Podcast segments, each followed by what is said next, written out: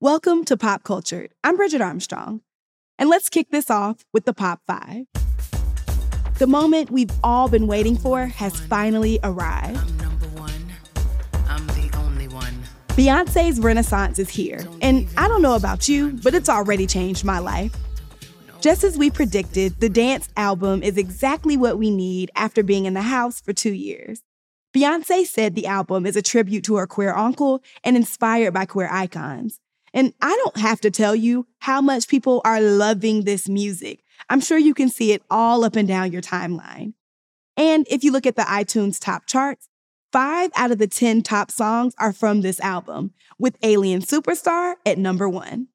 But not everybody was happy about this release. Singer Kelis is a little salty. You can't really tell, but Beyonce's song Energy features a bit of Kelis's hit Milkshake.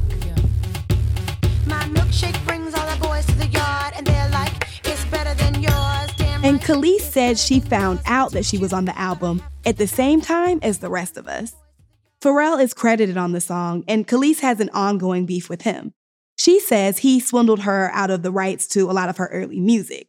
But Kelis accused both Beyonce and Pharrell of theft. Originally, it seemed like the song was going to credit Kelis, but her name has since been removed. Beyonce also got some criticism from activists who say she used an ableist slur on the song Heated. The word is spaz. And if that sounds familiar, it's because Lizzo was called out for the same thing not too long ago. And just like Lizzo, Beyonce's team released a statement saying the word will be replaced. Shout out to Beyonce for addressing people's concerns. But I don't think any of this controversy is going to overshadow this album. I mean, do you hear this? Comfortable, comfortable skin,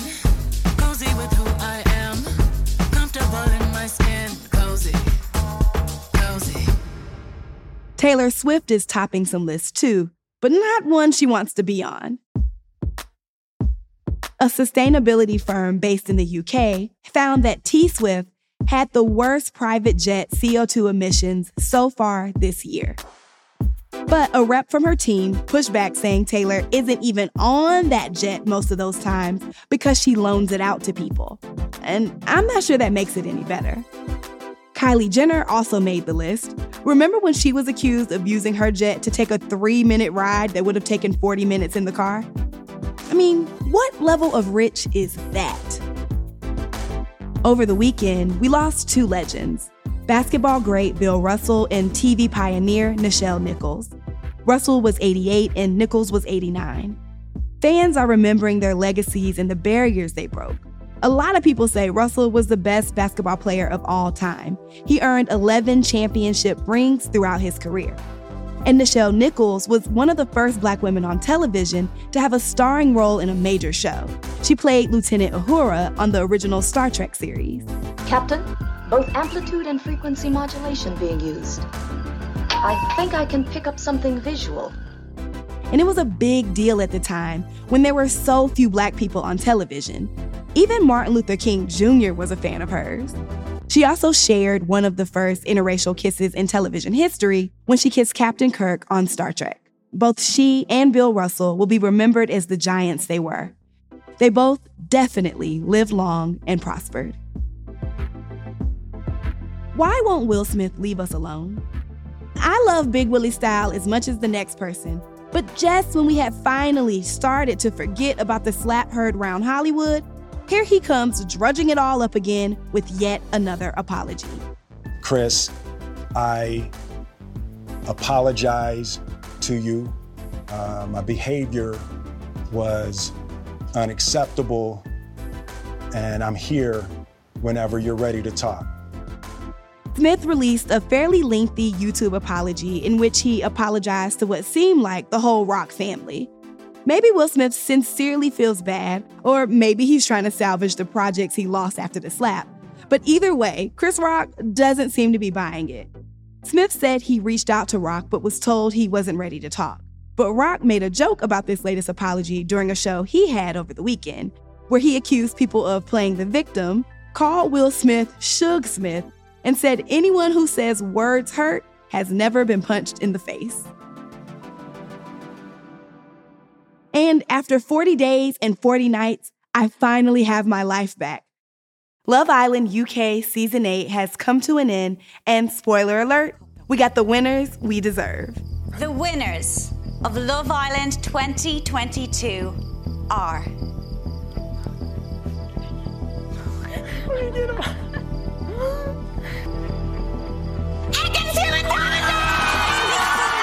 Congrats to Ekin-Su and Davide. Ekin-Su terrorized the villa for weeks, and I've never seen a man more in love with himself than Davide. And I loved every single moment that they were on my screen. They are hands down my favorite Love Island couple of all time. And finally, the Fiat 500 crew has been defeated. I wonder if Ekin-Su and Davide's love is going to last. They're both complete narcissists, so maybe they're compatible. I wonder if they did their birth charts. Is narcissist a sign? Honestly, ever since I started working on this next part of the episode, birth charts, zodiac signs, moon signs, Mercury's in retrogrades, and Jupiter's being in the 11th house is all I can think about. You've probably noticed that astrology is having a bit of a moment right now. You can't log into Twitter, IG, or TikTok without seeing a horoscope, a meme about your sign, or a joke about toxic Scorpio men. People list their sun, moon, and rising signs in their profile and make friends based on their charts. One study found that 75% of millennials and Gen Zers believe that astrology works, and a surprising number turn to astrology for dating advice. But the astrology of today isn't exactly the astrology of our parents' generation. So, how do we go from this? I guess you would like to have your fortune told. Well, yes. I'm going to be able to construct your horoscope. Aquarius. And my name is Rel. What is all this astrology business? I don't know how many of you people believe in astrology. I, I am a Sagittarius, the most philosophical of all the signs. To this. Things I would never do to each zodiac sign.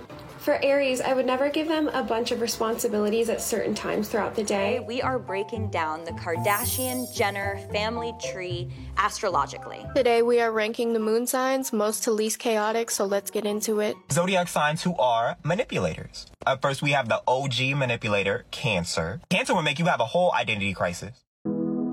I think so many people resonate with just hearing about their sun sign, and then when they find out that there's so much more to that, you have a whole chart, then you can just fall down the rabbit hole so easily, which is what happened to me 10 years ago.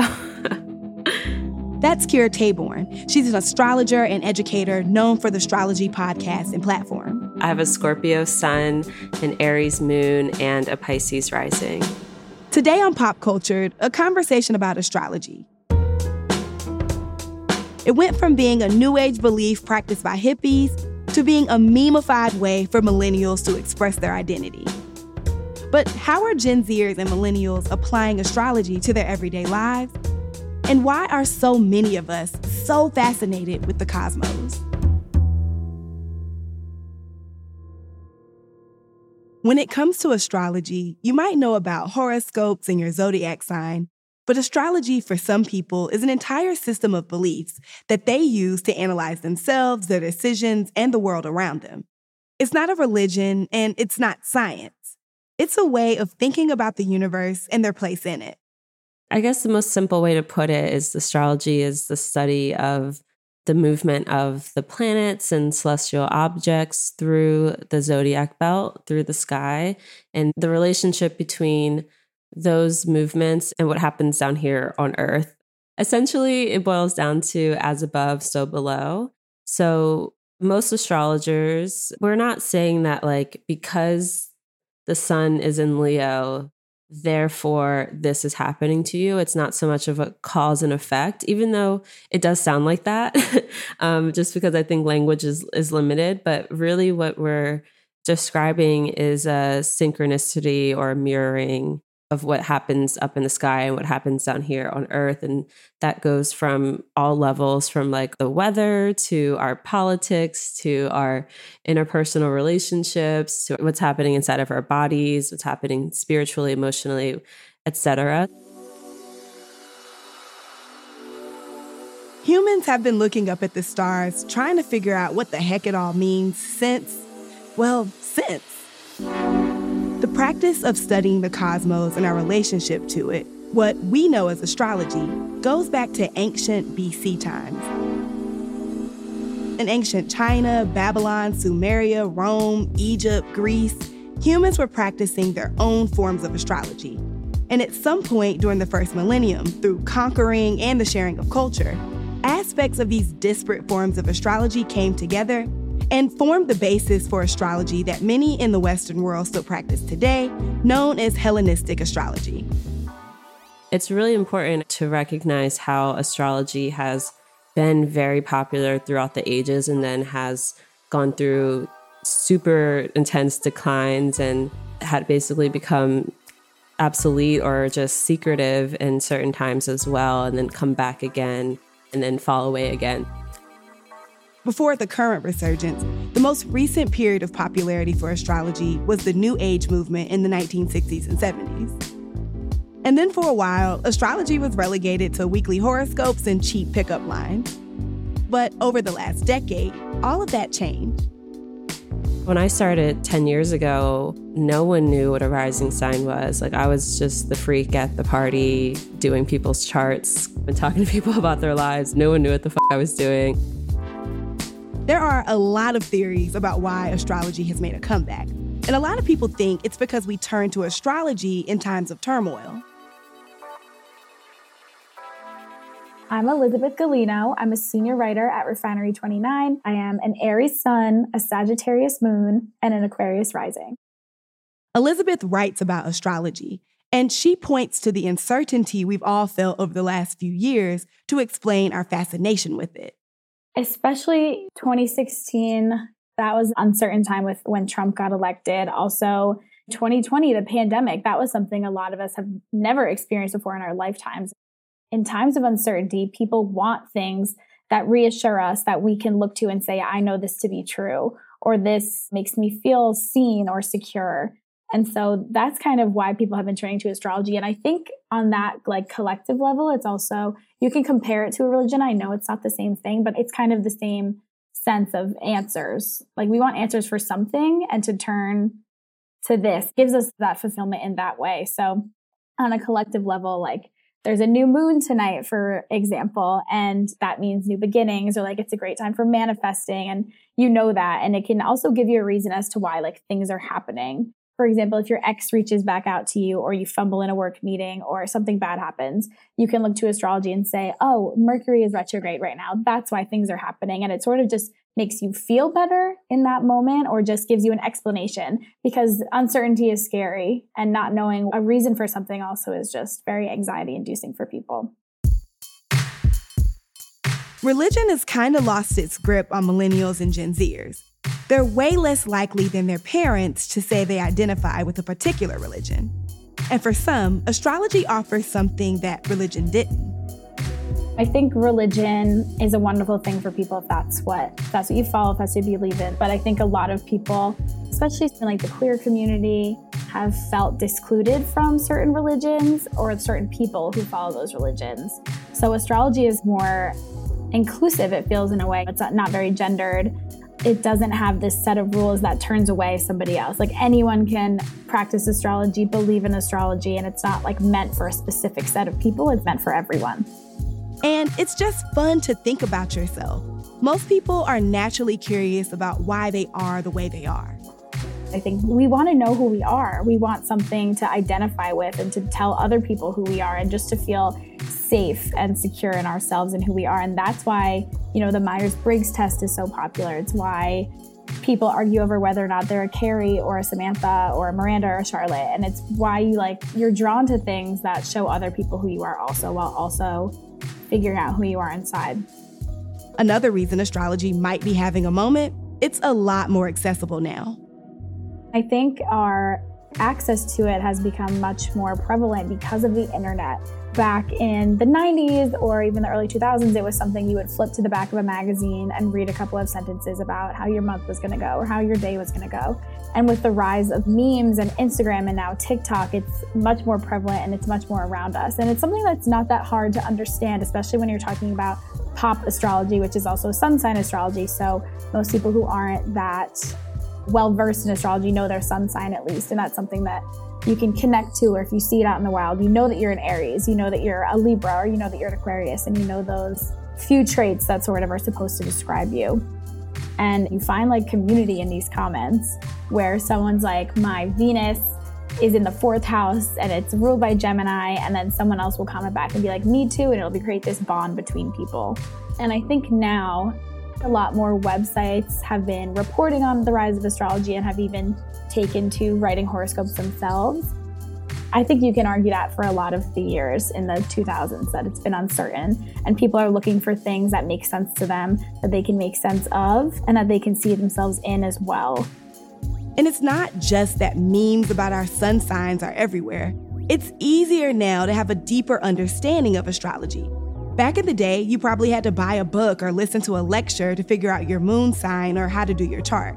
But now, there's an app for that all these apps like CoStar and the pattern and time passages have made it much more accessible to not not only just know your own sun sign, but know your big three, know where all the planets fall in your chart, know what transits you have in your chart. Like if your moon is squaring Saturn at the time you're born and what that means for your personality. Like it goes so deep and it's fun. It's fun to learn about. And I mean, you can't teach someone how to read a birth chart in just one single piece or one single magazine. Kira the astrologer also has some theories about why millennials and Gen Zers are gravitating towards astrology. One is our collective fascination with the stars. 90s kids, 80s kids even have this thing with space. I think we grew up with like NASA just being this really cool thing and space being super fascinating. And I think there's just like this inherent connection that we have to the planets, especially as 90s kids. And she says she and other astrologers believe the planets have an explanation as well. It was 2018 when there was like a witch resurgence almost. Mm-hmm. and I mm-hmm. think that's when things really started to ramp up was 2018. People just started getting a lot more into witchiness and reclaiming the word, the title of a witch and all of that. That's when it started to get really popular.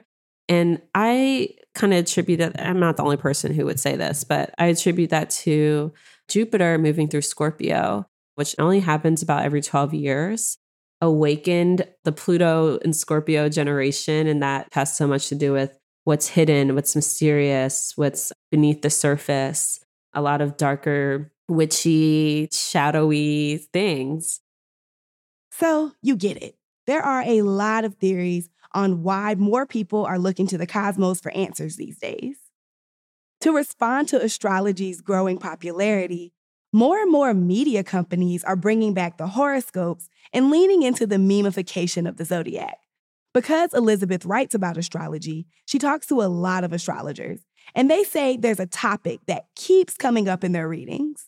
They say that their most common readings are love readings. And when you think about that, that's also something that's super uncertain in our lives. And you kind of need answers to that because there really are no answers when it comes to love and dating. So that also just gives someone reassurance on whether or not they've picked the right person or the wrong person. Or maybe if something bad happened between you and another person, you can chalk it up to their Mars being in the wrong sign. Turns out Gen Zers and millennials take this all really seriously. MTV did a study of people ages 14 to 29 and found that 65% regularly read their horoscopes. And about a third of the people surveyed said they make dating decisions based on astrology. But a lot of people respond to all of this with a big dose of skepticism.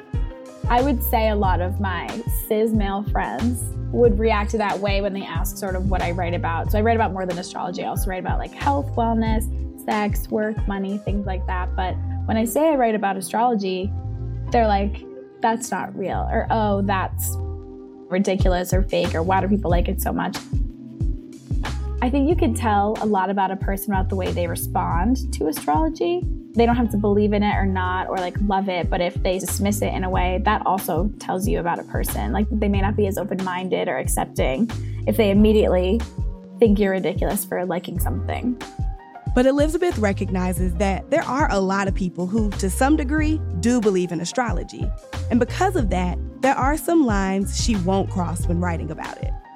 We never want to use astrology as something that could scare people. Like, we really like to do it in a positive way. So, even if you look at our Mercury retrograde post, it's still like how you can prepare, how to make the most out of it we don't like to fear monger. And I think that's the same for a lot of astrologers out there who do readings and who also post their own horoscopes. Like, there's never a this day will be the worst day ever. It's how to deal with it and how to harness his energy in a more positive way, which I think is super important because there's already a lot of upsetting things out there online and in the world, and you don't want to add to that. So, you want to use astrology as more of a positive tool.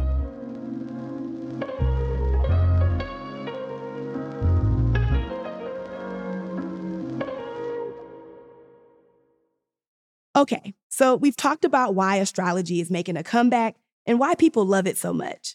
Now let's talk about our favorite subject me. I asked Kira to do a reading for me, and let me just say, it was fun, eye opening, and a little haunting. But before we get into all of that, let's do a little astrology starter kit the main things you need to know when going into a reading. First off, Astrology deals with the personal and the collective. Think about it like your sign or your horoscope versus us all dealing with Mercury being in retrograde. There's a whole side of astrology that deals with what we're collectively going through. But for our purposes today, we're going to deal with the personal. Kira told me that the astrology she practices is based on a fourfold system planets, signs, houses, and aspects. You already know what a planet is and the signs. Just remember the signs are the section of the zodiac that the planets move through. What you learn when you learn astrology, especially traditional astrology, is that certain planets really love certain signs and do really well in certain signs, and some planets really do poorly in certain signs or hate being there. You can think of the houses kind of like a neighborhood.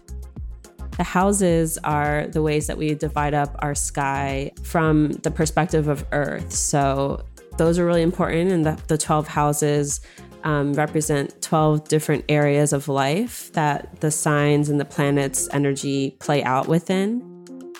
And then there are the aspects. When you look at a chart, you'll see like a lot of different lines in the middle. They're called aspects, but they really are our angles. And I like to think of them as like conversations. Like some aspects are more tense, like the 90 degree angle, the square, the opposition, which is 180 degrees when two planets are opposite one another in the sky. Like that's kind of a tense conversation that they're having. Don't worry, we'll make sense of all of this in a second. But just remember, these four things come together to create your chart. And if you've never seen a chart before, I'm staring at mine right now. It's a circle split into 12 portions, kind of like a pie. There are numbers that look like degrees and symbols that look like the zodiac sign. And then there are all these crisscross lines in a circle in the middle of the circle. To an untrained eye, it kind of looks like an ancient puzzle they would find in a movie that holds the key to the universe. But apparently, it's the key to understanding yourself. So, in order to determine all of this and put the chart together, Kira asked me for some information before we talked. Yeah, you gave me your birthday, the day, month, and year, the time that you were born, and the location that you were born. And from that, we're essentially looking at a snapshot of the cosmos from the perspective of where you were at that moment in, in space and time. And that matters because when you become manifest in this world, in this physical reality, when you're birthed, you're essentially becoming a, a talisman or a crystallized form of that moment in space and time. And so the time and location and the day, all of that matters so much because that sky looks different in Uganda versus in Los Angeles versus in Paris versus in Australia. So Kira got my information and it was time to start. In full disclosure, I'm not like a full on cis male skeptic, but I'm definitely a novice and a person who feels like they've gotten through life wonderfully just knowing their sun sign and that I shouldn't date Leo men. So, first thing I learned about a reading always have an actual question.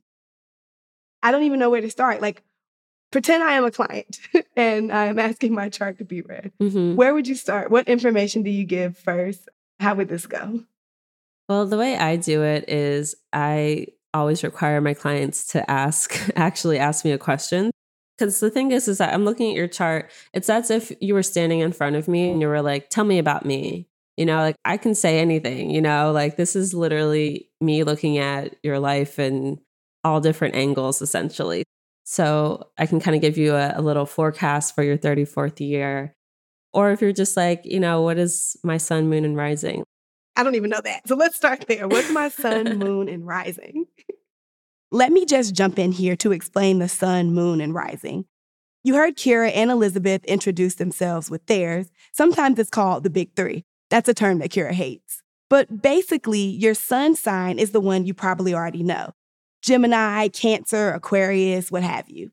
The zodiac basically refers to the 12 constellations that our sun's path moves through.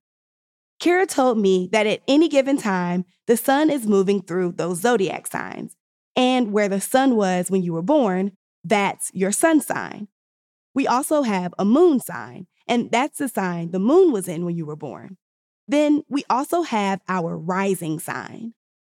The rising sign is the sign that was rising or ascending. It's also called your ascendant sign the sign that was ascending on the eastern horizon at the moment that you were born. The time matters because that sign changes about every two hours. And that's actually more important than any of the other signs. Sun sign astrology became popularized about 100 years ago. But before that, your sun sign wasn't the most important, your rising sign was. And that rising sign speaks directly to you, who you are, what you look like, your identity, and sort of the general vibe and you could say cadence of your life as well. Okay, so drum roll, please. So you're an Aries sun, Taurus moon, and Virgo rising. And we like to take it a step further. The rising sign is really important, but you want to look to the planet that rules the rising sign for even more information because that planet is essentially your avatar. It's like you in planet form and speaks a lot to your identity and who you are and how you show up in the world. So for you, that's going to be your Mercury in Aries. So you're super Aries. I'm very Aries. I've been told this before. okay, that's a good start. I like what you said earlier. What what will my 34th year be like? So you just turned 34 a couple months ago in April. And for you, well, I guess I'm going to ask you first how was 33? Was it a big career year or vocation oriented year? Yes, I, I, started this job, in fact, um, right after, literally two weeks after my 33rd birthday. Awesome. Yeah, you have something really, that's really beautiful aspect of your chart that I want to point out, which is you have Venus and, and Gemini exactly conjunct the midheaven. Honestly, at this point, Kira had almost lost me. I was confused. But she basically explained that midheaven is like the highest point in the chart. Think of it like when the sun is at its highest in the sky. It's like the most visible part of the chart. So, a planet being there is very visible and it becomes this part of your public persona, your public identity, and it will often describe the roles that you have, your titles, how you're known and how you're remembered, especially in regards to a career or vocation context. So, you having Venus there, I would imagine that what's most visible about you is is Venus. So, love, beauty, connection, anything having to do with aesthetics, anything having to do with relationships and connecting with people. I like this part, of course, because who doesn't want to hear that they're a beautiful lover girl? that's kind of the most visible and obvious part of who you are to others. But the fact that it's in Gemini kind of adds another layer to it. It makes it a lot more about communication and connecting with people through means of communication, essentially, whether that be writing or audio or digital, what have you. So I just had to point that out. And that's when you were 33, that part of your chart became activated. So it makes sense to me that you got this job when you were 33. But 34 is interesting. Kira told me that when we turn 34, our 11th house is activated. And in the same way that you can expect career themes in your 33rd year, community becomes a lot more important during your 34. The people that you surround yourself with, your networks, your groups, your friends, and and being able to place yourself amongst others. And it becomes a lot about like your identity within groups within organizations again groups of larger people um, brotherhood sisterhood siblinghood. But i'm thinking this is bigger than that you know social media communities and more professional networks next up i asked kirah the million dollar question am I gonna find a man? I mean, what's gonna happen? Like, mm. what is on the dating forecast? Does this chart tell you anything about that? Oh my gosh, yes, actually. Um, this makes me want to pull up more charts, but I won't go that deep. Um, I am gonna look at your solar return. Okay, okay. Um, yeah, I do think that will happen for you, and I'm gonna. I'm just kind of taking a peek real quick to see if other things support that. When was your last sort of relationship? So, my last serious relationship ended in terribleness mm. in 2019. I do think something is coming for you. There's um, a couple things that make me think that. One, we have Saturn is going to be entering Pisces. So when I look at your chart in regards to relationships, I'm going to look at the seventh house, which is the house of relationships and the other and partners. And for you, it's Pisces. You have your North Node there. Um, it's a point in the sky that sort of has a lot to do with your soul's yearning and your destiny. So, Saturn is going to be entering your seventh house, is going to enter Pisces in March of next year. And that's a big deal. It's been in Aquarius since early 2020, essentially. And it's it's been a doozy. Boy, has it as it moves into Pisces, it's going to bring a huge focus and weight into this part of your chart having to do with relationships and partnerships. But yeah, I can kind of see how Saturn's been making you wait. Kind of like how Kirah is making me wait to find out if the universe is going to send me a man. I'm really hopeful for you about next like spring summer to be honest there's some cute stuff happening. Especially, let me um let me try to. Would you like me to narrow it down for you, or, or do you want to sure. kind of be more surprised? No, I want to. I want to be there waiting. okay, I'm just going to say bells on. yes, the Aries, the Aries comes out. So yeah, the spring you're going to get Jupiter. Kirah explained that my Jupiter is going to return a couple of times to some places it was when I was born or something like that.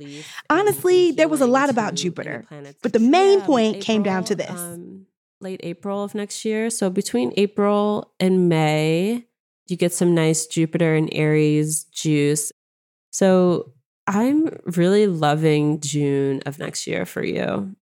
And really, all you have to do is just keep doing your thing. I think you're going to be with someone who's foreign, foreign to who you are, you know? I do too. yeah, it's in your chart. So if you're traveling next spring, just stay looking cute. I don't know you at all. Obviously, we don't know each other, but you really prioritize pleasure and comfort and like quality. And so being in those spaces, like that's also where your partner is, is what I'm saying. So y'all all heard that. I'm gonna get a foreign man next June who's gonna wine and dine me.